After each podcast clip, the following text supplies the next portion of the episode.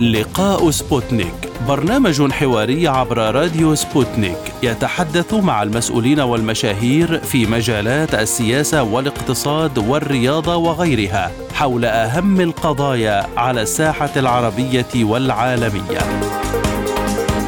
في لقاء سبوتنيك نوجه الأسئلة باسم المستمعين للوصول إلى إجابات على كل استفساراتكم. مع لقاء سبوتنيك تجدون جميع المشاهير في كل المجالات. مستمعينا الكرام أهلا بكم وحلقة جديدة من برنامج لقاء سبوتنيك. معكم خلاله عبد الله حميد وأحمد أحمد. قررت وزارة التربية والتعليم بولاية الخرطوم تعطيل الدراسة بجميع المراحل الدراسية لمدة أسبوعين. وأعلنت تغيير التقويم المدرسي للعام 2022 و2023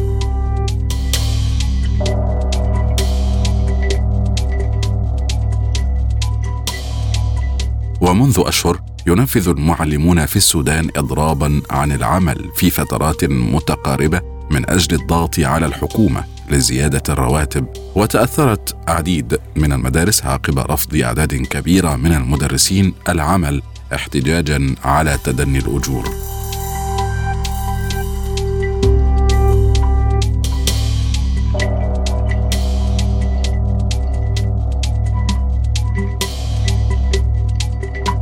ويتهم المعلمون وزير المالية جبريل إبراهيم بالتماطل في رفع الحد الأدنى للرواتب لكن الأخير نفى بشكل قاطع تلك الاتهامات في الإيفاء بحقوقهم مؤكدا الاستجابه للمطالب الخاصة برفع الأجور وقال إن ما تبقى متصل بفروق في العلاوات.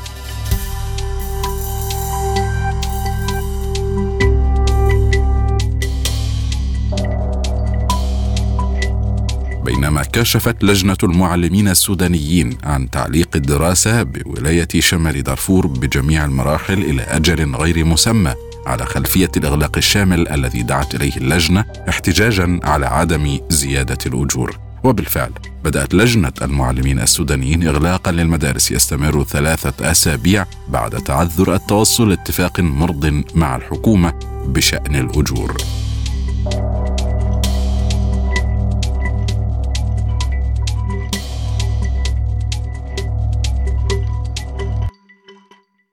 وعن هذا الموضوع. يسعدنا أن نتحدث إلى السيدة قمرية عمر نائب رئيس المكتب التنفيذي للجنة المعلمين السودانيين.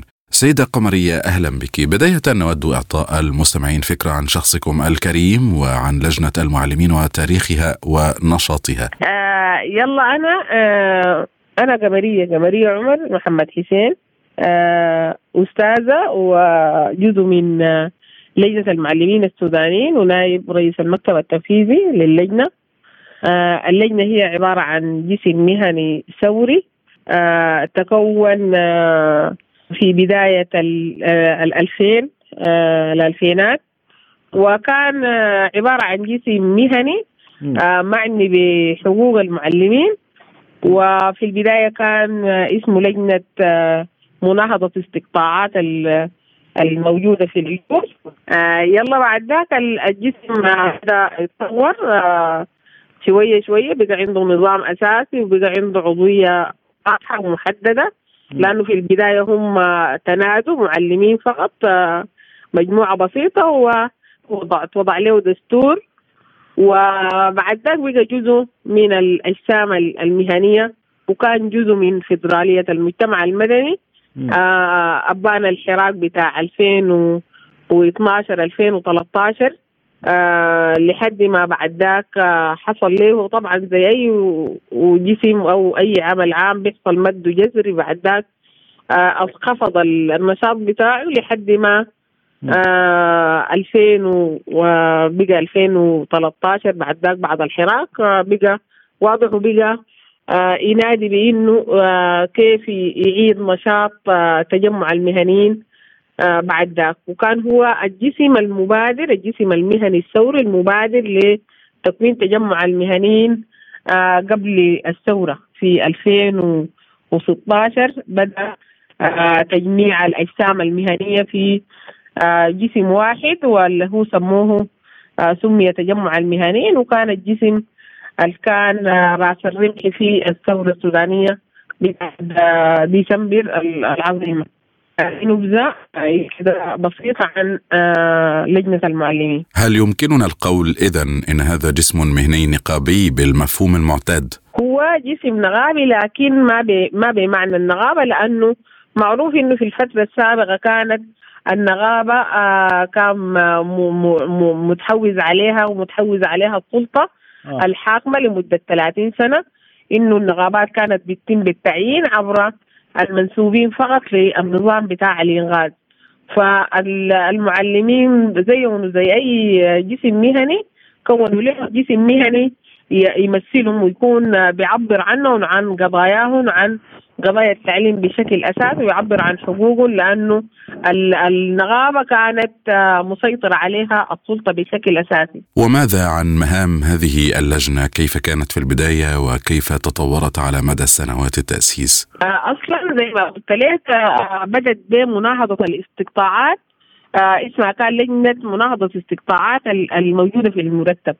وبعد ذلك المهام بتاعتها بتعبر عن حقوق المسلمين حقوق المادية والاقتصادية وحقوق المهنية. وتطور الأمر بتاعها بقت معنية بكل القضايا بتاعت التعليم وحتى البارز في رؤية لجنة المعلمين حول قضايا التعليم والقضايا التعليمية إنه مجانية وإلزامية وديمقراطية التعليم يعني إذا كانت تهتم بكل قضايا التعليم في السودان فهل كانت تستطيع تنفيذ بعض الإجراءات أو الرؤى على الأرض؟ أيوة كانت قادرة تشتغل أشياء على الأرض برغم القبضة الأمنية الكبيرة اللي كانت في عهد الإنغاز لكن عملت كانت بتشتغل على الوعي والتدريب للمعلمين بشكل أساسي وقامت أكثر من ندوة خلال الفترة دي واتعملت أكثر من وقفة احتجاجيه ودعت ل أكثر من إضراب ويعني حتى الإضراب اللي كانت بتدعي له بيكون التنفيذ صح في كان التنفيذ بيكون بسيط وقليل من من قلة وشاركت برضه في العصيان الماء 2016 بشكل أساسي. والندوه الاحتجاجيه وهي بيتم قمعها من السلطة الحاكمة بتاعت الإنغاز في ذاك الزمن. نعم، ومع الاستعدادات للثوره والحراك الشعبي المستمر في السودان، ما دور اللجنة وكيف انضممتم إلى تجمع المهنيين؟ هو في الحقيقة مش انضممنا لتجمع المهنيين، نحن أصلا الجسم المبادر لتكوين وتنشيط تجمع المهنيين في 2016 بدينا نحن كجسم ثوري بقينا نستدعي في الأجسام الثوريه الأخرى لحد ما قدرنا أقنعناهم بإنه نعمل تجمع يلمنا مهني آه تجمع مهني يلمنا كلنا كأجسام آه ثوريه مهنية مع بعض. والحاجة دي بدأت من 2016 نحن كلجنة قسمنا روحنا على مجموعات وجروبات وبقينا نتواصل مع الأجسام المهنية الأخرى لحد ما قدرنا آه عملنا تجمع المهنيين القادة الحراك في الثورة بتاعه 2018 وكان دشنا التجمع بشكله الحالي اللي قاعد الحراك ده في شهر 8 2018 أو شهر 7 2018 يعني نفهم من ذلك أن لجنة المعلمين هي المبادرة ورائدة التحركات. أيوة هي من بادرت بتكوين وتجميع تجمع المهنيين واستعادة مشاعر لحد 2012 و2013 كان شارك في حبة 2013 وهل كانت مطالبكم في الأساس بإسقاط النظام وتغيير سياسي أم كانت مطالب مهنية وحقوقية فحسب؟ صراحة في البداية كانت معظم المطالب كانت لما الأجسام المهنية كانت هي مطالب حقوقية ومطالب مهنية وأول موقف كان مفترض يكون يوم 17 12 2018 موكب اسمه موكب الأجور موكب زيادة الأجور. وكان قدمنا رؤية حول زيادة الأجور وحددت الحد الأدنى للأجور كان في الزمن ده. وقدموها مننا ممثلين اثنين داخل البرلمان بتاع الإنغاز في الزمن ده. وفي وقدموه في اللجنة بتاعت الأجور داخل البرلمان. يلا أنا قلت إنه الحراك أصلا آه اللي كان موجود بتاع تجمع المهنيين كان حراك مهني. والطابع بتاعه هي حقوق المهنيين المنسوبين للمهن المختلفة والفئوية. آه كان حتى تقدمت دراسة معيشية بتاع تجمع المهنيين من أحد المكاتب المتخصصة جواه وكانت حددت الحد الأدنى للأجور كم وقدمت الدراسة دي داخل برلمان الإنغاز. الكلام ده في 2018 في آه بداية 2018 ممثلين من تجمع المهنيين وكان واحد منهم ممثل للجنة المعلمين اللي هو عمار يوسف في البرلمان بتاع الإنغاز. الكلام ده في 2018 بعد ذاك آه لما أتحدد الموكب آه الموكب المفروض يكون يوم 17 12 2018 لكن لأنه الشارع كان سبق الحراك بتاع المهنيين والشارع بدأ يتحرك من آه في نهر النيل وفي النيل الأزرق وبعد ذاك الخرطوم ذاته يوم 19 ويوم 13 الناس بدأت تتحرك وبدت آه الشارع الثوري يتحرك. فالناس غررت أو تجمع المهنيين قرر إنه بدل ما يكون الحراك لزيادة الأجور يوم 17 حول الموكب ليوم 25 12 2018 لإسقاط النظام.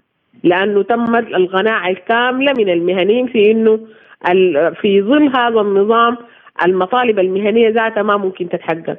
الحل الوحيد اسقاط النظام أول حتى بعد ذاك المطالبة بالحقوق المهنية. يعني نجحت الخطوة الأولى للثورة السودانية وتجمع المهنيين. بالفعل قاد الثوار إلى ما وصلوا إليه. طيب الآن المعلمون لم يحققوا شيئا. وعادوا مرة ومرات ليطالبوا السلطات بأشياء لم تتحقق. لماذا لم تتحقق مطالبكم حتى هذه اللحظة؟ والله لأن الثورة إلى الآن ما ما ما انتهت. أو إلى الآن الحراك الثوري حافظ. وللأسف حصلت ردة وحصل انقلاب يوم 25 أكتوبر. وكل ما ما حصل مكتسبات حصلت بعد الثورة كلها تم التراجع عنها بعد الانقلاب بتاع 25 أكتوبر. وحصل التضخم الاقتصادي والأجور تم زيادتها في الفترة الانتقالية الأولى من وزير المالية. كلها التضخم الاقتصادي أكل الزيادة تحت القروش اللي حصلت في مرتبات المعلمين. لذلك آه حصل استعادة ل آه توحيد الصف مع المعلمين وحصلت آه مطالبة بالحقوق ورفع الأجور للمرة التالية لأنه عشان تواكب الوضع الاقتصادي الموجود. فبقت المرتبات لا تفي بالمطالب الأساسية للأسرة بتاعة المعلم. فثاني دخلنا في المطالبة للسلطات وللأسف إلى الآن السلطات تتجاهل مطالب المعلمين. أخذنا كل المراحل المفترض تتعمل في المطالبة رفعنا مذكرة للسلطة الحاكمة الآن سلطة الأمر الواقع اللي هي سلطة الإنقلاب. رفعنا مذكرة وقدمنا فيها مطالب عادلة ومشروعة. من أهم هذه المطالب غير زيادة الأجور ورفع الحد الأدنى للأجور ل 69% أو ما يقارب ال 70 آه ألف جنيه. إنه الرفع رفع الصرف على التعليم من 2% ل 20% والعمل على مجانية التعليم وتنفيذ القرار بتاع 363 الوزاري لرئيس مجلس الوزراء بتاع 2021 اللي هو ده بيقضي به آه بيقول القرار بيقول بمعاش آه المثل للمعاشين المعلمين لأنه للأسف إنه المعاش المعلم لما ينزل المعاش بياخذ المعاش بالدرجة الثالثة ما بياخذ معاش المثل يعني ما بينزل المعاش بالدرجة الوظيفية الاحيل فيها للمعاش قرارات غير كده آه زيادة ال ال طبيعة العمل من 50% ل 70% وللفئات الخاصة التعليم الفني والتربية الخاصة والمعلمين اللي بيشتغلوا في مناطق الشدة تزاد لهم طبيعة العمل من 50% ل 80% أو بزيادة 10% من الزيادة بتاعة المعلم بتاع التعليم الأكاديمي. آه المطالب دي كلها مطالب مشروعة ومطالب مفترض يتم تنفيذها وأقل شيء عن المعلمين المفروض يكون مرتب مساوي مع رصفائه في المهن الأخرى. يعني ما ما في أي منطق بيخلي إنه ال ال ال الزول في الدرجة الثالثة مثلا في الكهرباء أو في الاتصالات أو في الضرائب أو في المالية آه يصرف آه أربعة أو خمسة أضعاف مرتب المعلم مثلا في الدرجة الثالثة.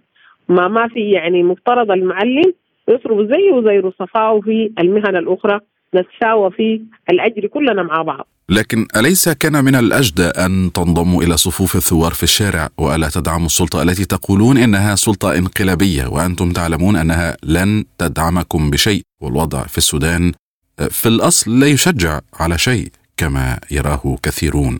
وصحيح لا توجد دولة الآن ونحن أصلا ما فتنا الشارع ونحن جزء من الشارع وجزء من لجان المقاومة لجان مهنية شغالة آه، جزء من الحراك في الشارع. ما فوتنا ولا آه، مرة موكب لكن آه، قصاد المطالب الثورية والمطالب بتاعت الدولة كلها لا تتحمل التأجيل. يعني أنا ما ما حقعد يأكل المعلم من سنام المعلم ده ما برضه مواطن سوداني عنده أطفال وعنده إيجار وعنده علاج وعنده تعليم وعنده كده وكده ده كله آه ما يعني ما بيتحمل. يقول لحد ما تنجح الثورة حتى أنا بعد ذاك أبدأ أطالب بحقوقي. الحاجات دي كلها ماشية مع بعض في مستوى واحد. المعلم هو جزء من الحراك الثوري في الشارع المعلم جزء من مطالبه المهنيه وزي بقية المهن يعني ناس الكهرباء كان أضربوا وعدلوا لهم مرتباتهم ناس الغضائية أضربوا وعدلوا لهم مرتباتهم أساتذة الجامعات أضربوا وعدلوا لهم مرتباتهم وكثير من المهن أضربوا وأعلنوا إضرابهم وتعدلت المرتبات. يعني الدولة سلطة الأمر الواقع الموجودة الآن الانقلابية دي مشاكلهم شنو بدأت تحل عليهم؟ آه المعلم أنا ما ما تقدر تقول له أنت أنتظر لحد نجاح الثورة حتى بعد ذاك تبدأ آه تطالب بحقوقك. لا الحقوق دي آه تنتزع في أي ظرف من الظروف في أي وقت من الأوقات. وده ما بيمنع إنه المعلم موجود في الشارع موجود في الحراك الثوري وهو جزء منه وجزء من المواقف وجزء من لجان المقاومه ماذا آه، عن الإضرابات التي قد نفذتموها بالفعل في الفترة الأخيرة؟ آه بعد الثورة كان في إضراب آه بتاع 2021 وكان برضو إضراب ناجح جدا ونفذ بأكثر من 90% وده اللي بعده آه مجلس الوزراء طلع القرارات بتاع 363 و 445 آه 545 دي القرارين كانوا في صالح المعلم وتمت بناء عليها آه، زيادة المرتبات بتاعاتهم زيادة العلاوات الثابتة رفع طبيعة العمل ولكن للأسف طبعا القرارات دي ما تم تنفيذها بشكل أساسي وكان مطبق الهيكل الراتبي في المرتب الواحد مطبق الهيكلين الراتبين الهيكل الراتبي 2020 والهيكل الراتبي 2021 يعني المعلم بيصرف المرتب الأساسي ب 20 20 وبيصرف العلاوات ب 20 21 ودي كانت حاجة يعني فيها خلل كبير وحاجة ما مضبوطة. يعني ما في مرتب بيطبق فيه هيكلين راتبين. أصلا أي مرتب في الدنيا دي معروف إنه هو في الميزانية المفروض يكون بند أول في الفصل الأول مرتبات دي معروفة إنه مفترض يكون يطبق فيه هيكل راتبي واحد. يا 20 20 يا 20 21 وهسه آه، جات 20 22 وإلى الآن برضه مرتب المعلم ما زاد ولا كان جزء من الميزانية ولا ولا تم آه، الصرف زيادة الصرف على التعليم من ال 2% ما في زيادة لها. في حين إنه الصرف على الأمن والدفاع أكثر من 80% آه، ودي حاجة مخجلة شديد إنه الصرف على الأمن والدفاع في حين إنه الدولة ما عندها حروب مع أي دولة مجاورة ولا مفترض يكون الصرف قدر ده على الأمن والدفاع والصرف على الصحة والتعليم بالرغم الهايف ده يعني. ولم تحصلوا آه، كذلك على حقوقكم في إضراب 21 أخذنا حقوق كقرارات قرارات تمت من آه، المجلس الوزراء اللي هو كان دكتور عبد الله حمدوك طلع قرارات واللي هي أنا قلت لك 363 دي و545 لكن للأسف ما تم تنفيذها لأنه أصلا بعد ذاك حصل الانقلاب وتجاطت والتضخم زاد وبقت الدولة سايبة وما يعني ما في حكومة و وكل الحاجات المعروفة لكل العالم دي إنه الوضع الدولة بقى عامل كيف. ف القرارات ما ما ما تم تنفيذها. ليه؟ لأنه أصلا اللي بتنفذ القرارات هي الحكومات التنفيذية وبقت الآن ما موجودة يعني. غير إنه تم إرجاع كل الفلول وكل الأخوان المسلمين اللي تم ازالتهم عبر لجنه ازاله التمكين. الإضراب الأخير نفذتموه فهل كان هناك تجاوب من سلطة الأمر الواقع التي تتحدثون عنها؟ لا لسه الآن الإضراب إلى الآن ما انتهى لكن للأسف في تجاهل كامل من من السلطة بتاعت الانقلاب السلطة بتاعت الأمر الواقع السلطة الحاكمة الآن اللي هي سلطة اللجنه الأمنية ومعها الحركات المسلحة. آه للأسف في تجاهل كامل لمطالب المعلمين في تجاهل كامل للإضراب لكن الإضراب في إقبال كامل للمعلمين و آه معظم يعني انخرط في في هذا الإضراب حتى في مدارس كانت ما جزء من الإضرابات السابقة وما كان جزء من الحراك السابق الآن هي بقت جزء من من هذا الحراك وجزء من هذا الإضراب المعلن عبر لجنة المعلمين السودانيين. الإضراب آه، اللي هي ممثلين فيها ممثلين لكل المحليات ال 189 محلية وبترفع التقارير آه، حول الاضراب والموقف بتاع الولاية وموقف المحلية المعنية. وبعد بناء عليه اللجنه العليا للاضراب هي تقرر إنه الأسبوع القادم هل يحصل فيه شنو.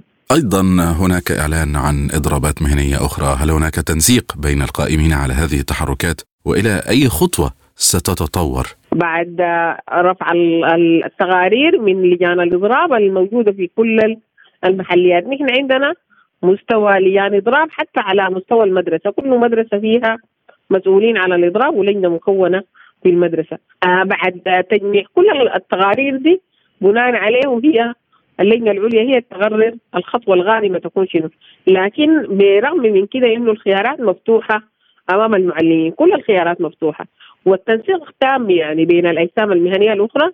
آه حتى يعني الناس آه في أجسام كثيرة طلعت آه بيانات بتاع التضامن النغابي آه لإضراب المعلمين. حتى يعني في تضامن عالمي يعني في النغابات البريطانية طلعت بيانات بتاع التضامن مع لجنة المعلمين في إضرابنا إذا أنتم مستمرون في الإضراب حتى تحقيق مطالبكم. الإضراب مستمر حتى تحقيق المطالب. والخيارات الأخرى برضو متاحة ومفتوحة. كل الخيارات مفتوحة أمام المعلمين ممكن يتخذوا أي إجراء آه، مع الإضراب وهل لنا أن نتساءل عن معلمي الداخل؟ هل يتعرضون لضغوط أمنية أو غير ذلك؟ وهل هناك محاولات من الأساس لتفكيك الإضراب أو التهديد بأي شكل من قبل السلطات؟ أيوة أيوة. في في آه مثلا في محاولات بتاعة تهديد المعلمين بشكل مباشر من إشاراتهم المباشرة. وفي معلمين تم نقلهم من من محلياتهم لمحليات أخرى وفي معلمين تم إبعادهم من المدارس القريبة لهم لمدارس أخرى وفي تهديد مباشر من قبل الإدارات بالمحليات وبالوزارات وفي يعني حتى تهديد من لسان وزير التربية والتعليم الاتحادي على لسانه بيقول إنه ممكن يبدل المعلمين كلهم وبيقولوا إنه ممكن يجي آه شباب متطوعين يكملوا المناهج والمقررات ده غير إنه طلعوا قرار بالامتحان الموحد اللي هو ده في الفترة السابقة في الحكومة الانتقالية الأولى والثانية إنه منع الامتحان الموحد، الامتحان الموحد ده فيه ضرر كبير على المعلم وعلى الطالب حتى بقى وبالنسبة ل آه إعادته دي آه خط بتاع ردة كبير إنه يرجع الامتحان الموحد، أول حاجة الامتحان الموحد آه الموجهين والفنيين التربويين وما بيضر المعلم اللي هم بيكون الموجه ده عارف الموقف بتاع وين ولا المقرر واصل وين ده غير إنه ما بيراعي أي فروق فردية بين الطلبة. المعلم هو على الأقدر ودي ذاتها مهارة مفترض يكتسبها المعلم يكون هو يضع امتحانه براه امتحانه قادر يضع فيها موقف لأنه هو هو الموجود في الحلق قاعد في الحقل وقاعد في المدارس وقادر يغيم الموقف وبيقدر يضع امتحان بالشكل اللي هو الاقدر والأقدر بإنه يضع امتحانه. آه الحاجة دي فيها رسوم ودي طبعا جبايات ونحن نرفضها لأنه أصلا أحد شعاراتنا مجانية التعليم لما يكون في امتحان موحد معناها في رسوم بتاعة امتحان بتتجمع من المدارس ومن المحليات وتمشي للوزارة ودي كلها عبارة عن آه قروج بتمشي حوافز الادارات الموجودة في الوزارات وفي المحليات والحاجة دي كلها واقعة على كاهل المواطن واقعة على كاهل ولي الأمر ومفترض أصلا التعليم ده يكون خدمة ما سلعه. وهل يمكن فتح المدارس وإعادة الطلاب بدون المعلمين؟ هو طبعا بيقولوا كده لكن هي دي ما تم تنفيذها، هم بيفتكروا إنه ممكن يجيهم متطوعين يكملوا المنهج وممكن يجيهم متطوعين هم حيضعوا براهم ك... كإدارات يضعوا الامتحان ويجيهم متطوعين يراقبوا الامتحانات دي ويصححوها وكده يكونوا آه كأنهم أكملوا العملية التعليمية. والكلام طبعا ما صحيح واصلا ما ممكن إنت تجيب ناس متطوعين عشان يكملوا العملية التعليمية، العملية التعليمية دي ما عبارة عن آه يعني للأسف يعني أضرب لك مثلا إنه حيطه بتاعت زول وقعت والناس تتلم نفير عشان تبني لي الحيطة بتاعته، لا دي عمليات التعليميه دي عملية تربوية كبيرة وعندها آه بروسيديا بتمشي بها يعني ما أي زول ممكن يبقى معلم ولا أي زول ممكن يكون تربوي عشان يجي هو يكمل المغرف إذا ما هو مصير العملية التعليمية إذا استمر الإضراب لفترات أطول؟ والله للأسف يعني ما يعني في الأفق وفي المستقبل القريب ما في شيء واضح. وللأسف إنه قاعدين على سده الحكم ناس ما قادرة تغيم التعليم وما قادرة تقدره وما قادرة تضع له قرارات تنقذ العام الدراسي. آه أنا ما عارفة حيحصل شنو لقدام لكن واضح إنه الصورة غاطمة جدا وواضح إنه ما في آه حاجة أو ما في ضوء في في نهاية النفق يعني بالنسبة للعملية آه التربوية. طبعا العملية التعليمية واضح إنه العام الدراسي ما حيكون مستغل لأنه أصلا استقرار العام الدراسي هو باستقرار المعلم. كذلك ما هو شكل العملية التعليمية في ظل الأوضاع الاقتصادية هذه التي تضرب السودان منذ سنوات؟ وهو طبعا ده وضع طبيعي مع الوضع الاقتصادي حيكون في تسرب في آه كمية كبيرة من الطلبة في سن التدريس أو في سن التمدرس لكن ما ما قاعدين في العملية التعليمية المنتظمة. كلهم خارج حتى اللي كانوا داخل العملية التعليمية والعملية التربوية وبيجوا خارج منها وده بالوضع الاقتصادي معظم. الأسر يعني وضعها الاقتصادي صعب خصوصا الناس اللي بتقرأ في المدارس تحت الحكومة. الواحد بيكون عنده ثلاثة أربعة أطفال عشان يدفع لهم حق مواصلات وحق فطور ويوديهم خصوصا إنه الدولة لا بتجيب طباشير لا بتجيب كتاب قاعد يشتري كتاب لأولاده ويشتري آه يدفع مع المدرسة لأنه في ما يسمى بالرسوم الدراسية اللي بيفرضها مجلس الآباء. ودي برضه كلها إشكالات وعبء إضافي على كاهل المواطن وهو ما قادر أصلا على إنه يصرف على التعليم. المفترض التعليم ده مسؤولية الدولة مفروض الدولة تكون ممسكة بالمسؤولية بتاعتها كاملة وتصرف على التعليم صرف كامل. على الأقل التعليم العام يكون آه مجاني إلزامي لكل زول يعني. لكل مواطن. وختاما هل الإضراب يشمل كل المراحل التعليمية وأيضا الجامعة؟ هو الابتدائي والمتوسط والثانوي. التعليم العالي الوزارة بتاعته برا والإدارة بتاعته برا والنقابة بتاعته برا هو الطلبة بتاعين الجامعات مطلبين بتاع جامعة الخرطوم وبتاع جامعة السودان. آه فارضون رسوم دراسية كبيرة شديد وهم بيقولوا إنه آه وزارة المالية وقفت الصرف على التعليم العالي. لذلك لازم يكون في رسوم مفروضة على الطلاب دراسية عشان يتم بها تسيير الجامعات. فبرضه عندهم مشاكل زي دي وأسي في إضرابات في على الأقل في الجامعتين دي يعني جامعة الخرطوم وجامعة السودان. في نهاية هذا اللقاء نتوجه بجزيل الشكر للسيدة قمرية عمر نائب رئيس المكتب التنفيذي للجنة المعلمين السودانيين. شكرا جزيلا لك سيدتي. ونتواصل مع حضراتكم مستمعينا الكرام في هذه الحلقة من لقاء سبوتنيك مستمعينا الكرام أنتم الآن تستمعون إلى حلقة جديدة من برنامج لقاء سبوتنيك والآن إلى نشرة الأخبار والزميل عبد الله حميد. شكرا للزميل أحمد أحمد وهذه جولة إخبارية حول العالم. أشار المتحدث باسم الكرملين ديمتري بيسكوف إلى تزايد غضب الدول الغربية فيما يتعلق بالفساد في أوكرانيا بعد ضخ الأموال إلى هذا البلد لإطالة أمد الحرب. جاء تصريح بيسكوف تعليقا على التقارير الإعلامية التي أفادت بأن حجم المساعدة العسكرية الغربية لأوكرانيا منذ بداية العملية الخاصة يعادل تقريبا ميزانية الدفاع الروسية. وقال بيسكوف توجد أصوات رصينة إلى حد ما في الغرب مهتمة بكفاءة إنفاق هذه الأموال في أوكرانيا. وأضاف بيسكوف أن أوكرانيا تعاني من هذا المرض أي الفساد من الواضح أن تدفق مثل هذه الأموال لا يتم توجيهه فقط إلى الهدف المقصود والمزيد من الناس في الغرب يتفهمون ذلك كما يتزايد الغضب بين الدول الغربية. أعلن مقر الدفاع الإقليمي في جمهورية دونيتسك الشعبية تحرير بلدة بودغورودنوي في منطقة سوليدار بعد يوم واحد من السيطرة على مدينة سوليدار.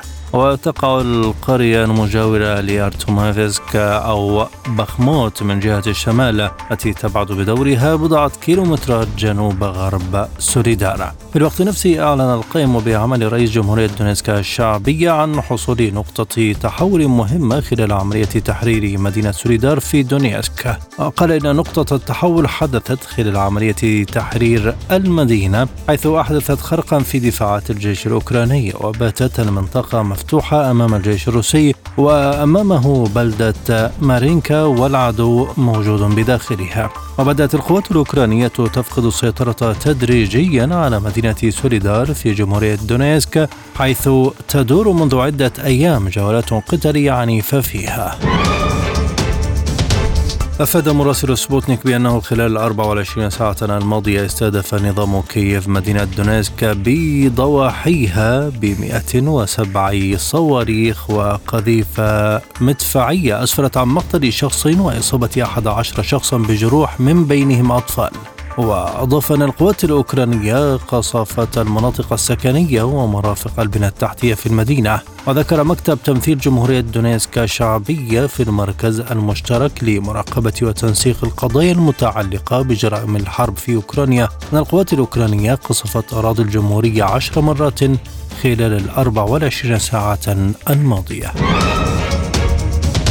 هدد وزير الأمن القومي الإسرائيلي إتمار بن غفير باقتحام باحات المسجد الأقصى مجددا بعد تنفيذه اقتحاما في الثالث من الشهر الجاري. وقال بن غفير في تصريحات لإذاعة الجيش الإسرائيلي أنه اقتحم المسجد الأقصى لكي يوضح لحماس أنهم ليسوا أصحاب المكان مضيفا أنه لا يشعر بأي قلق وسوف يقتحم الأقصى مجددا. وكان وزير الأمن الوطني الإسرائيلي إتمار بن غفير اقتحم باحات المسجد الأقصى في الثلاث من يناير الجاري وسط انتشار أمني كبير. وأثار اقتحام بن غفير باحات المسجد الأقصى حفيظة واستهجان الدول العربية على رأسها الأردن ومصر والسعودية والإمارات التي أكدت أن اقتحام المكان المقدس من شأنه أن يؤجج التوترات داخليا وخارجيا. قال رئيس الوزراء العراقي محمد شيع السوداني إن بلاده لن تكون طرفا في سياسة المحاور ولن نسمح للآخرين بالتدخل في شؤوننا. وفي مقابلة مع مجلة بيلد الألمانية أعلن السوداني أنه سيزور ألمانيا الأسبوع المقبل تلبية لدعوة المستشار أولاف شولز في سياق العلاقات التاريخية بين البلدين. شدد السوداني على أن العراق لن يكون طرفا في سياسة المحاور بالمنطقة والعالم ويعتمد مبدأ العلاقات المتوازنة مع دول الجوار مع طرح أفكار لتحقيق شراكات اقتصادية ليكون العراق نقطة التقاء لدول المنطقة وفقا للمصالح المشتركة للجميع. وأيضا تبنى العراق مبادرات لتقريب وجهات النظر بين إيران والدول العربية فمن مصلحة العراق خفض التوترات وتقريب وجهات النظر. أعلنت إيران عن اقترابها من إنهاء الاستعدادات للاتفاق مع الجانب السعودي حول إعادة فتح سفارتي البلدين بعد إغلاق استمر لسنوات. وقال رئيس لجنة الأمن الوطني والعلاقات الخارجية في البرلمان الإيراني شريار حيدري إن الوساطة التي يقوم بها العراق الآن بين الجانبين السعودي والإيراني نجحت في تقريب وجهات النظر وتقليل الخلافات بين الطرفين إلى مستويات تسمح بإعادة العلاقات الرسمية. وأكد حيدري أن طهران ترى في موسم الحج فرصة إيجابية لإعلان إعادة العلاقات بين الجانبين مشيرا إلى أن السلطات الإيرانية تنوي إعادة افتتاح السفارة الإيرانية في الرياض خلال موسم الحج المقبل. أعلن رئيس المجلس الانتقالي الجنوبي اليمني عيدروس الزبيدي تمسك مكونه بمطالب استعادة دولة ما قبل الوحدة اليمنية في جنوب اليمن. وقال الزبيدي خلال لقائه السفير الأمريكي لدى اليمن ستيفن فاغن في الرياض. إن السلام الشامل والدائم يتحقق بالالتزام بالمبادئ التي قامت عليها الشراكة المنبثقة عن اتفاق الرياض وفي طليعة ذلك حل قضية شعب الجنوب وفق التطلعات السياسية المشروعة التي يحملها المجلس الانتقالي الجنوبي. وشدد على ضرورة توحيد الجهود لمواجهة التحديات التي يمثلها الحوثيون والأوضاع الاقتصادية التي باتت تتطلب سرعة التعاطي معها. من جانبه أكد فاغن دعم بلاده لمجلس القيادة الرئاسي والحكومة في جهودهما للتعامل مع التحديات الاقتصادية والأمنية ويطالب المجلس الانتقالي الجنوبي باستعادة دولة جمهورية اليمن الديمقراطية الشعبية التي كانت قائمة في محافظات جنوب اليمن وتوحدت مع شماله في الثاني والعشرين من مايو عام 1990 مكونة الجمهورية اليمنية. أعلنت السلطات الأمنية المغربية تفكيك خلية إرهابية موالية لتنظيم داعش وذلك خلال عملية مشتركة مع السلطات الإسبانية بحسب بيان صحفي. وأضاف البيان أن الخلية تتكون من ثلاثة عناصر ينشطون في كل من إسبانيا والمغرب وأشارت السلطات المغربية إلى أن عناصر مراقبة التراب الوطني أوقفت عنصرا متطرفا في إقليم أشتوكا أيتباها بشكل متزامن مع إلقاء السلطات الإسبانية القبض على عضوين آخرين ينشطان في إطار نفس الخلية بمدينة المارية. أعلنت النيابة العامة في بيرو أنها فتحت تحقيقا أوليا بحق رئيسة الجمهورية دينا بلوارتي وعدد من أركان حكومتها بتهمة ارتكاب إبادة جماعية بعد سقوط أربعين شخصا في غضون شهر خلال قمع قوات الأمن تظاهرات مناهضة للحكومة. وقالت النيابة العامة على تويتر إنها قررت فتح تحقيق أولي بتهم ارتكاب إبادة جماعية وجريمة قتل والتسبب بجروح خطرة ضد متظاهرين بحق كل من الرئيس ورئيس الوزراء ووزير الداخلية ووزير الدفاع. أفاد إعلام محلي فرنسي بإصابة عدة أشخاص في عملية طعن بسكين في محطة القطار جاردينورا في العاصمة الفرنسية باريس وأن الشرطة تمكنت من اعتقال منفذ الهجوم وأكدت وسائل إعلام محلية إصابة ستة أشخاص في عملية الطعن بالمحطة. ونقلت قناة بي إف إم الفرنسية عن مصدر بالشرطة قوله إن هجوما بسكين وقع صباح الأربعاء في محطة جار دو نور في باريس مضيفا أنه تعرض العديد من الأشخاص للطعن من قبل الشخص قبل أن تعتقله الشرطة. من أخبارنا الاقتصادية قفز سعر الدولار اليوم الأربعاء لمستويات قياسية جديدة سجل خلالها مستويات بلغت أكثر من 32 جنيها. جاء ارتفاع الدولار بعد تطبيق سياسة مرنة لسعر العملة المصرية في الأسواق بناء على توصيات صندوق النقد الدولي الذي منح مصر قرضا جديدا بقيمة ثلاثة مليارات دولار على عدة دفعات. بعد الإعلان عن شهادة ادخارية جديدة بنسبة عائد 25% في الوقت الذي وافق فيه صندوق النقد الدولي على قرض بقيمة ثلاثة مليارات دولار لمصر فضلا عن قرار المركزي المصري رفع سعر الفائدة 300 نقطة أساس أي 3%. ذكرت وسائل إعلام أن شركة التعدين السعودية معادن وقعت اتفاقيتين مع شركات تابعة لباريك للذهب لاستكشاف موارد الذهب في أم الدمار وجنوب جبل صايد في المملكة وتم توقيع اتفاقية شراكة بين معادن وشركة باريك للذهب وتهدف الاتفاقية لتسريع عملية استكشاف الموارد بما يتماشى مع استراتيجية العمل في منطقة أم الدمار. تداول الذهب قرب أعلى مستوياته في ثمانية أشهر حيث وصل المعدن النفيس بدايته القوية لعام 2023 مدفوعا بانخفاض عائدات السندات وضعف الدولار لكنه أنهى الجلسة على انخفاض طفيف. وسجل سعر التسليم الفوري للذهب 1881 ونصف دولار للأوقية وهو أعلى مستوى منذ التاسع من مايو أيار. لكنه تراجع قليلا منذ ذلك الحين مع تلميح مسؤولي الاحتياط الفيدرالي لاتخاذ قرارات أكثر صرامة لمكافحة التضخم. دخلت شركة السيارات الصينية شري السوق الجزائرية بشكل رسمي بعد حصولها على تصريح لتوريد السيارات إلى البلاد لأول مرة. وحصلت شركة شيري الصينية للسيارات على الرخصة المؤقتة الأولى لاستيراد السيارات إلى الجزائر. وقال رئيس المنظمة الجزائرية لحماية المستهلك مصطفى زبدي أن الشركة قد حصلت على الرخصة المؤقتة الأولى لتوريد السيارات إلى البلاد. وتأسست الشركة عام 97 وتخصصت في مجال السيارات حيث بدأت أخيرا بتصنيع سيارات كهربائية عالية الكفاءة وتوسع سوق الشركة شيري التي تملكها الحكومة الصينية بشكل كبير ووصلت إلى السوق الخليجية أيضا. توصل فريق من العلماء الروس إلى تطوير طائرة بدون طيار على شكل بيضاوي ومجهزة بأربعة مراوح للطيران في جو كوكب الزهرة. وسيقدم فريق العلماء من معهد موسكو للطيران تقريرا عن هذه الطائرة خلال قراءة كروليوف المقرر عقدها في الرابع والعشرين ولغاية السابع والعشرين من يناير الجاري في موسكو. ويقترح المصممون وضع أربعة دوارات وأربعة محركات وأربعة أرجل داعمة وسيكون داخل الجهاز بطاريات ليثيوم آيون سيتم من خلالها تشغيل المعدات العلمية وأرجل الدعم القابلة للسحب والإمالة وكذلك المحركات. في أخبار الرياضة ودع منتخب الإمارات منافسات النسخة الخامسة والعشرين من كأس الخليج العربي على يد الكويت بالخسارة بهدف نظيف في مباراة جمعت بينهما على ملعب الميناء بالبصرة العراقية.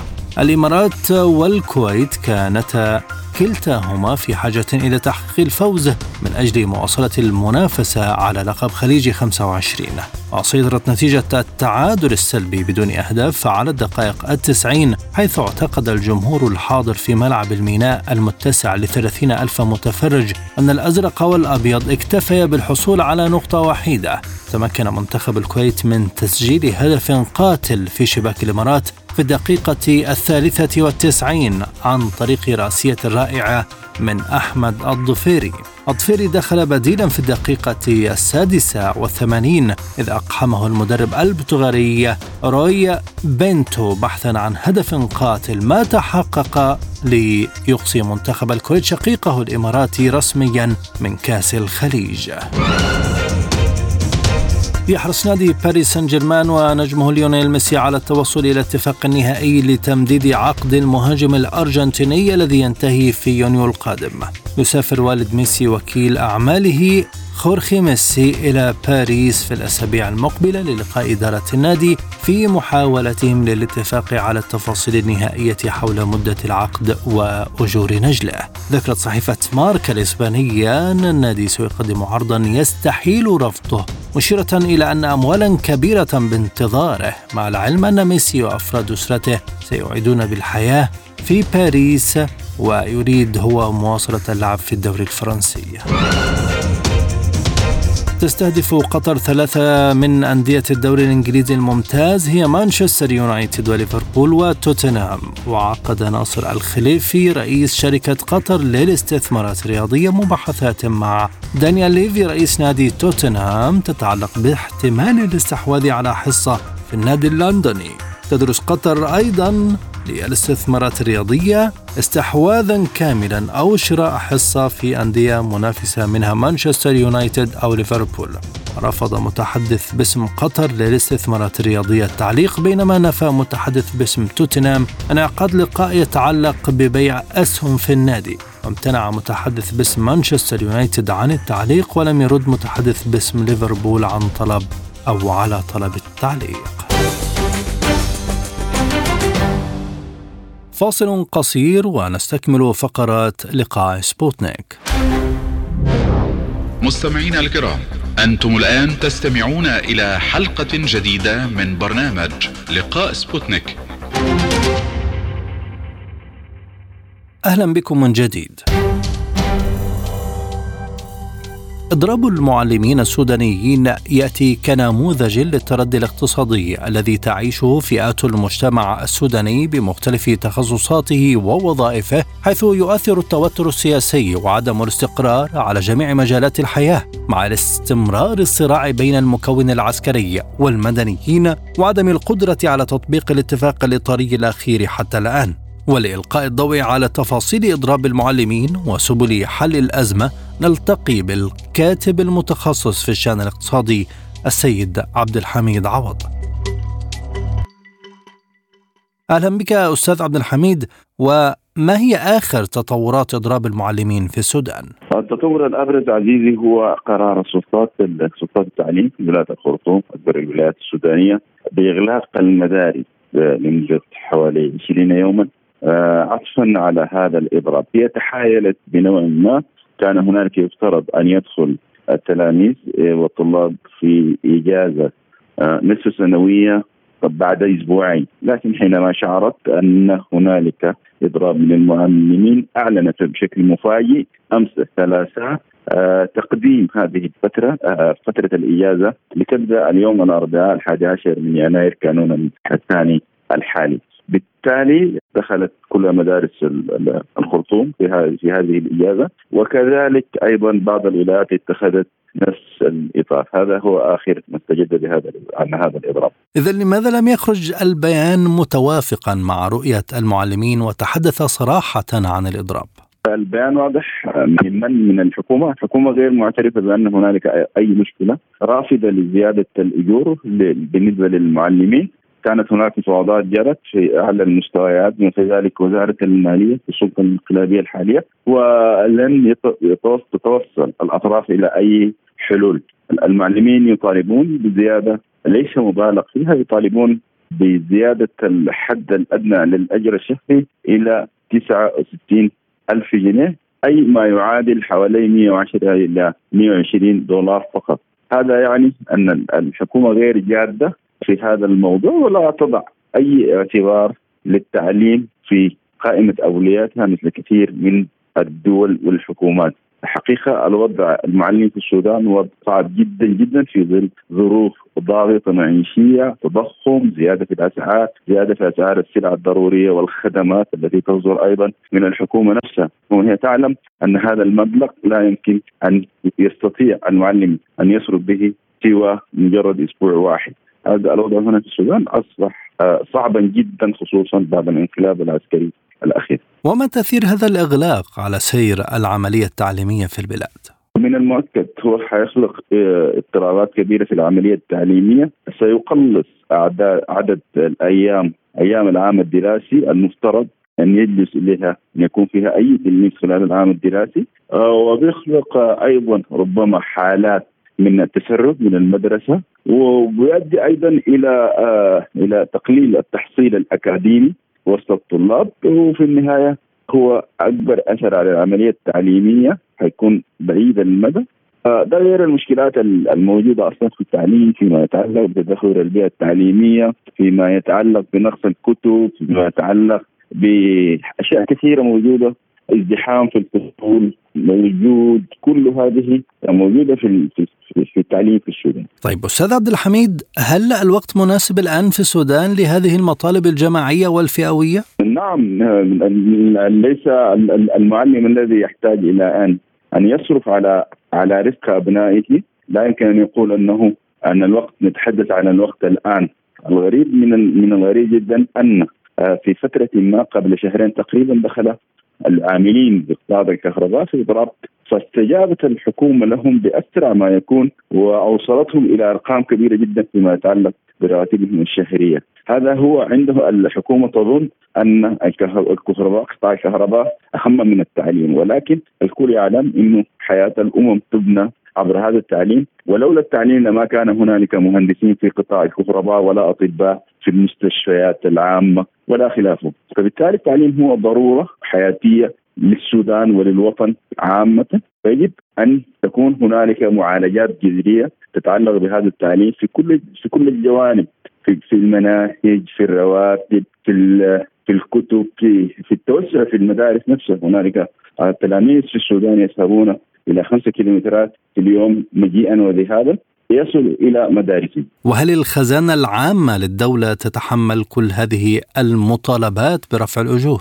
الخزانة العامة تتحمل الآن شراء أو تصنيع كميات كبيرة من الغاز المسيل للدموع والقنابل الصوتية لتفريغ مظاهرات آه، سلميه حكومة هنالك هنالك واحدة من أكبر المشكلات في السودان كثير من بلدان العالم الثالث أن هنالك عدم ترتيب للأولويات لا يمكن انه يكون الميزانية ميزانيه ميزانية الدولة كلها تذهب للقطاعات الأمنية والعسكرية، نحن هنالك نحن في السودان لدينا ميزة أيضا أن كثير من المجتمعات تساهم تساهم ولديها استعداد آه، للمساهمة حتى في إنشاء المدارس حتى في استيعاب أساتذة إلى آخره. العبء ليس كبيرا والميزانية لا تحتاج إلى كثير. لا لا يمكن أن تكون فقط هي 3% أو 2% للتعليم في الميزانية في بينما أستأثر. القطاع الامني ب 70% الحكومة الآن لو وضعت 20% من الميزانية لصالح التعليم فستحل كثير من المشاكل والمشكلات وسيكون أيضا للمجتمع المدني والمجتمع الأهلي مساهمات ويمكن أن تكون هنالك عملية إصلاح كبيرة في مجال التعليم. هل هناك قطاعات تعليمية ترفض هذا الإضراب الذي قام به المعلمون أم أن هناك إجماع عام؟ آه، هي طبعا المدارس في السودان يعني مثلا في الخرطوم هنالك أعداد كبيره كبيرة جدا من المدارس الخاصة. يعني ليست المدارس الحكومية ولا تشملها هذه الإضرابات. فليس هنالك استجابة في داخل هذه المدارس الخاصة لهذا الإضراب. أيضا بنسبة ما هنالك مدارس كان لها رأي في هذا الإضراب أو معلمين. هذا قرارهم اتخذوه ولم يضربوا فالعملية في بعض بعض المدارس التنفيذ تم بنسبة التنفيذ تم بنسبة 100% 90% إلى آخره لكن هنالك آه، حسب متابعتنا المدارس تعمل لكن ليس بالنسبة الكبيرة. اذا ما دلالة توافق بعض المناطق مع لجنة المعلمين سواء في الخرطوم أو الاستجابة في دارفور؟ آه، كل كل خارج الخرطوم كل الولايات خارج الخرطوم هي مشاركة في هذا الاضراب حسب المتابعات وحسب آه، النسب التي تعلن عنها لجنه المعلمين المعلم في خارج الخرطوم في الولايات البعيدة آه، مشاكله أكبر كثير من مشاكل المعلم في الخرطوم. وقد أقول انه في بعض الولايات تنفيذ الاضراب كان أكبر من التنفيذ في الخرطوم، المعلم هناك يعاني من من من أشياء كثيرة جدا حتى فيما يتعلق بتنقله ووصوله للمدرسة صعوبة بعض المناطق الظروف المناخية إلى آخره لكن في النهاية هنالك وجود تنفيذ لهذا الاضراب في في تلك المناطق. الأخبار تحدثت عن دعوة السفارة الأمريكية للجنة المعلمين والتي من المفترض أن يكون هناك رد، ماذا تتوقعون أن يكون شكل هذا الرد؟ آه، هو كانت حقيقة هذه أثارت جدل كثير خاصة في وسائل التواصل الاجتماعي حول علاقة السفارة الأمريكية بالتعليم في السودان. ولماذا أصلا وافقت لجنه المعلمين حول هذا الاجتماع؟ وماذا يمكن أن تقدمه؟ أنا شخصيا ليس لدي أي تصور ما يمكن أن تقدمه الولايات السفارة الأمريكية في هذا المضمار. ولا أعتقد أنها سوف مثلا نتخيل أنها تتبنى حل هذه المشكلات أو حتى إنها تتواصل مع مع سلطات في هذا الشأن، هذا أعتقد أنه شأن داخلي بحث صرف وقد لا يكون هنالك فيه سوى عبارات من التضامن إلى آخره، ربما آه، يكون هنالك نظر أبعد أو استراتيجي يتعلق بما يمكن أن تقوم به الحكومة الجديدة المتوقع تشكيلها في السودان خلال الشهر المقبل. فيما يتعلق بقضية التعليم، يمكن أيضا الحديث عن أصلا كان هنالك دعم من المجتمع الدولي من آه، يونيسيف تقريبا آه، لدعم وجبة الإفطار في المدارس السودانية آه، وقد بدأ التنفيذ في فترة من الفترات لكن كان الانقلاب العسكري قطع مثل هذه المساعدات. كيف يخدم أي تدخل دولي في الشأن السوداني المسارات المختلفة للتوافق بين الأطراف؟ طبعا الحديث عن وجود تدخل اجنبي في العملية السياسية الجارية الآن آه، هو حديث مفهوم لكن الوضع في السودان يعني لفترة طويلة لأكثر من 13 أو قبل ذلك شهرا أو قبل ذلك تسدت فيه كل الأفق لوجود حلول سياسية. تدخلت بعض الدول قدمت وساطات ورعاية للمفاوضات السرية وغير مباشرة ما بين العسكر والمدنيين.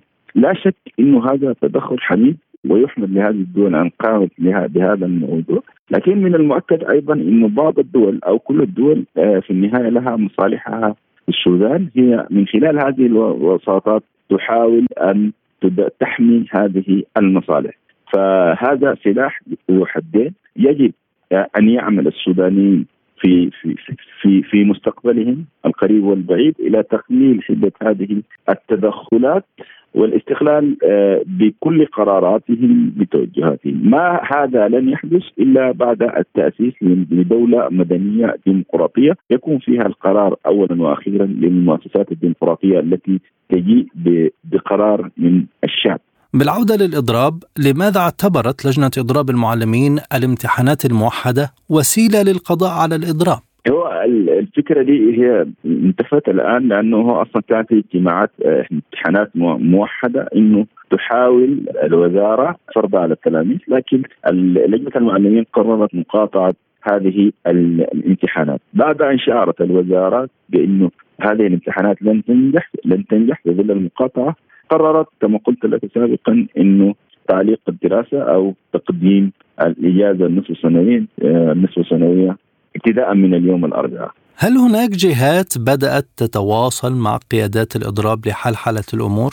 متابعتنا كصحفيين ليس هنالك أي تواصل، آخر اجتماع عقد قبل أسبوع تقريبا ما بين لجنه المعلمين ووزارة المالية ووصل إلى طريق مسدود لم يصل إلى أي نتائج تشكر. وما هو المتوقع لهذا المسار؟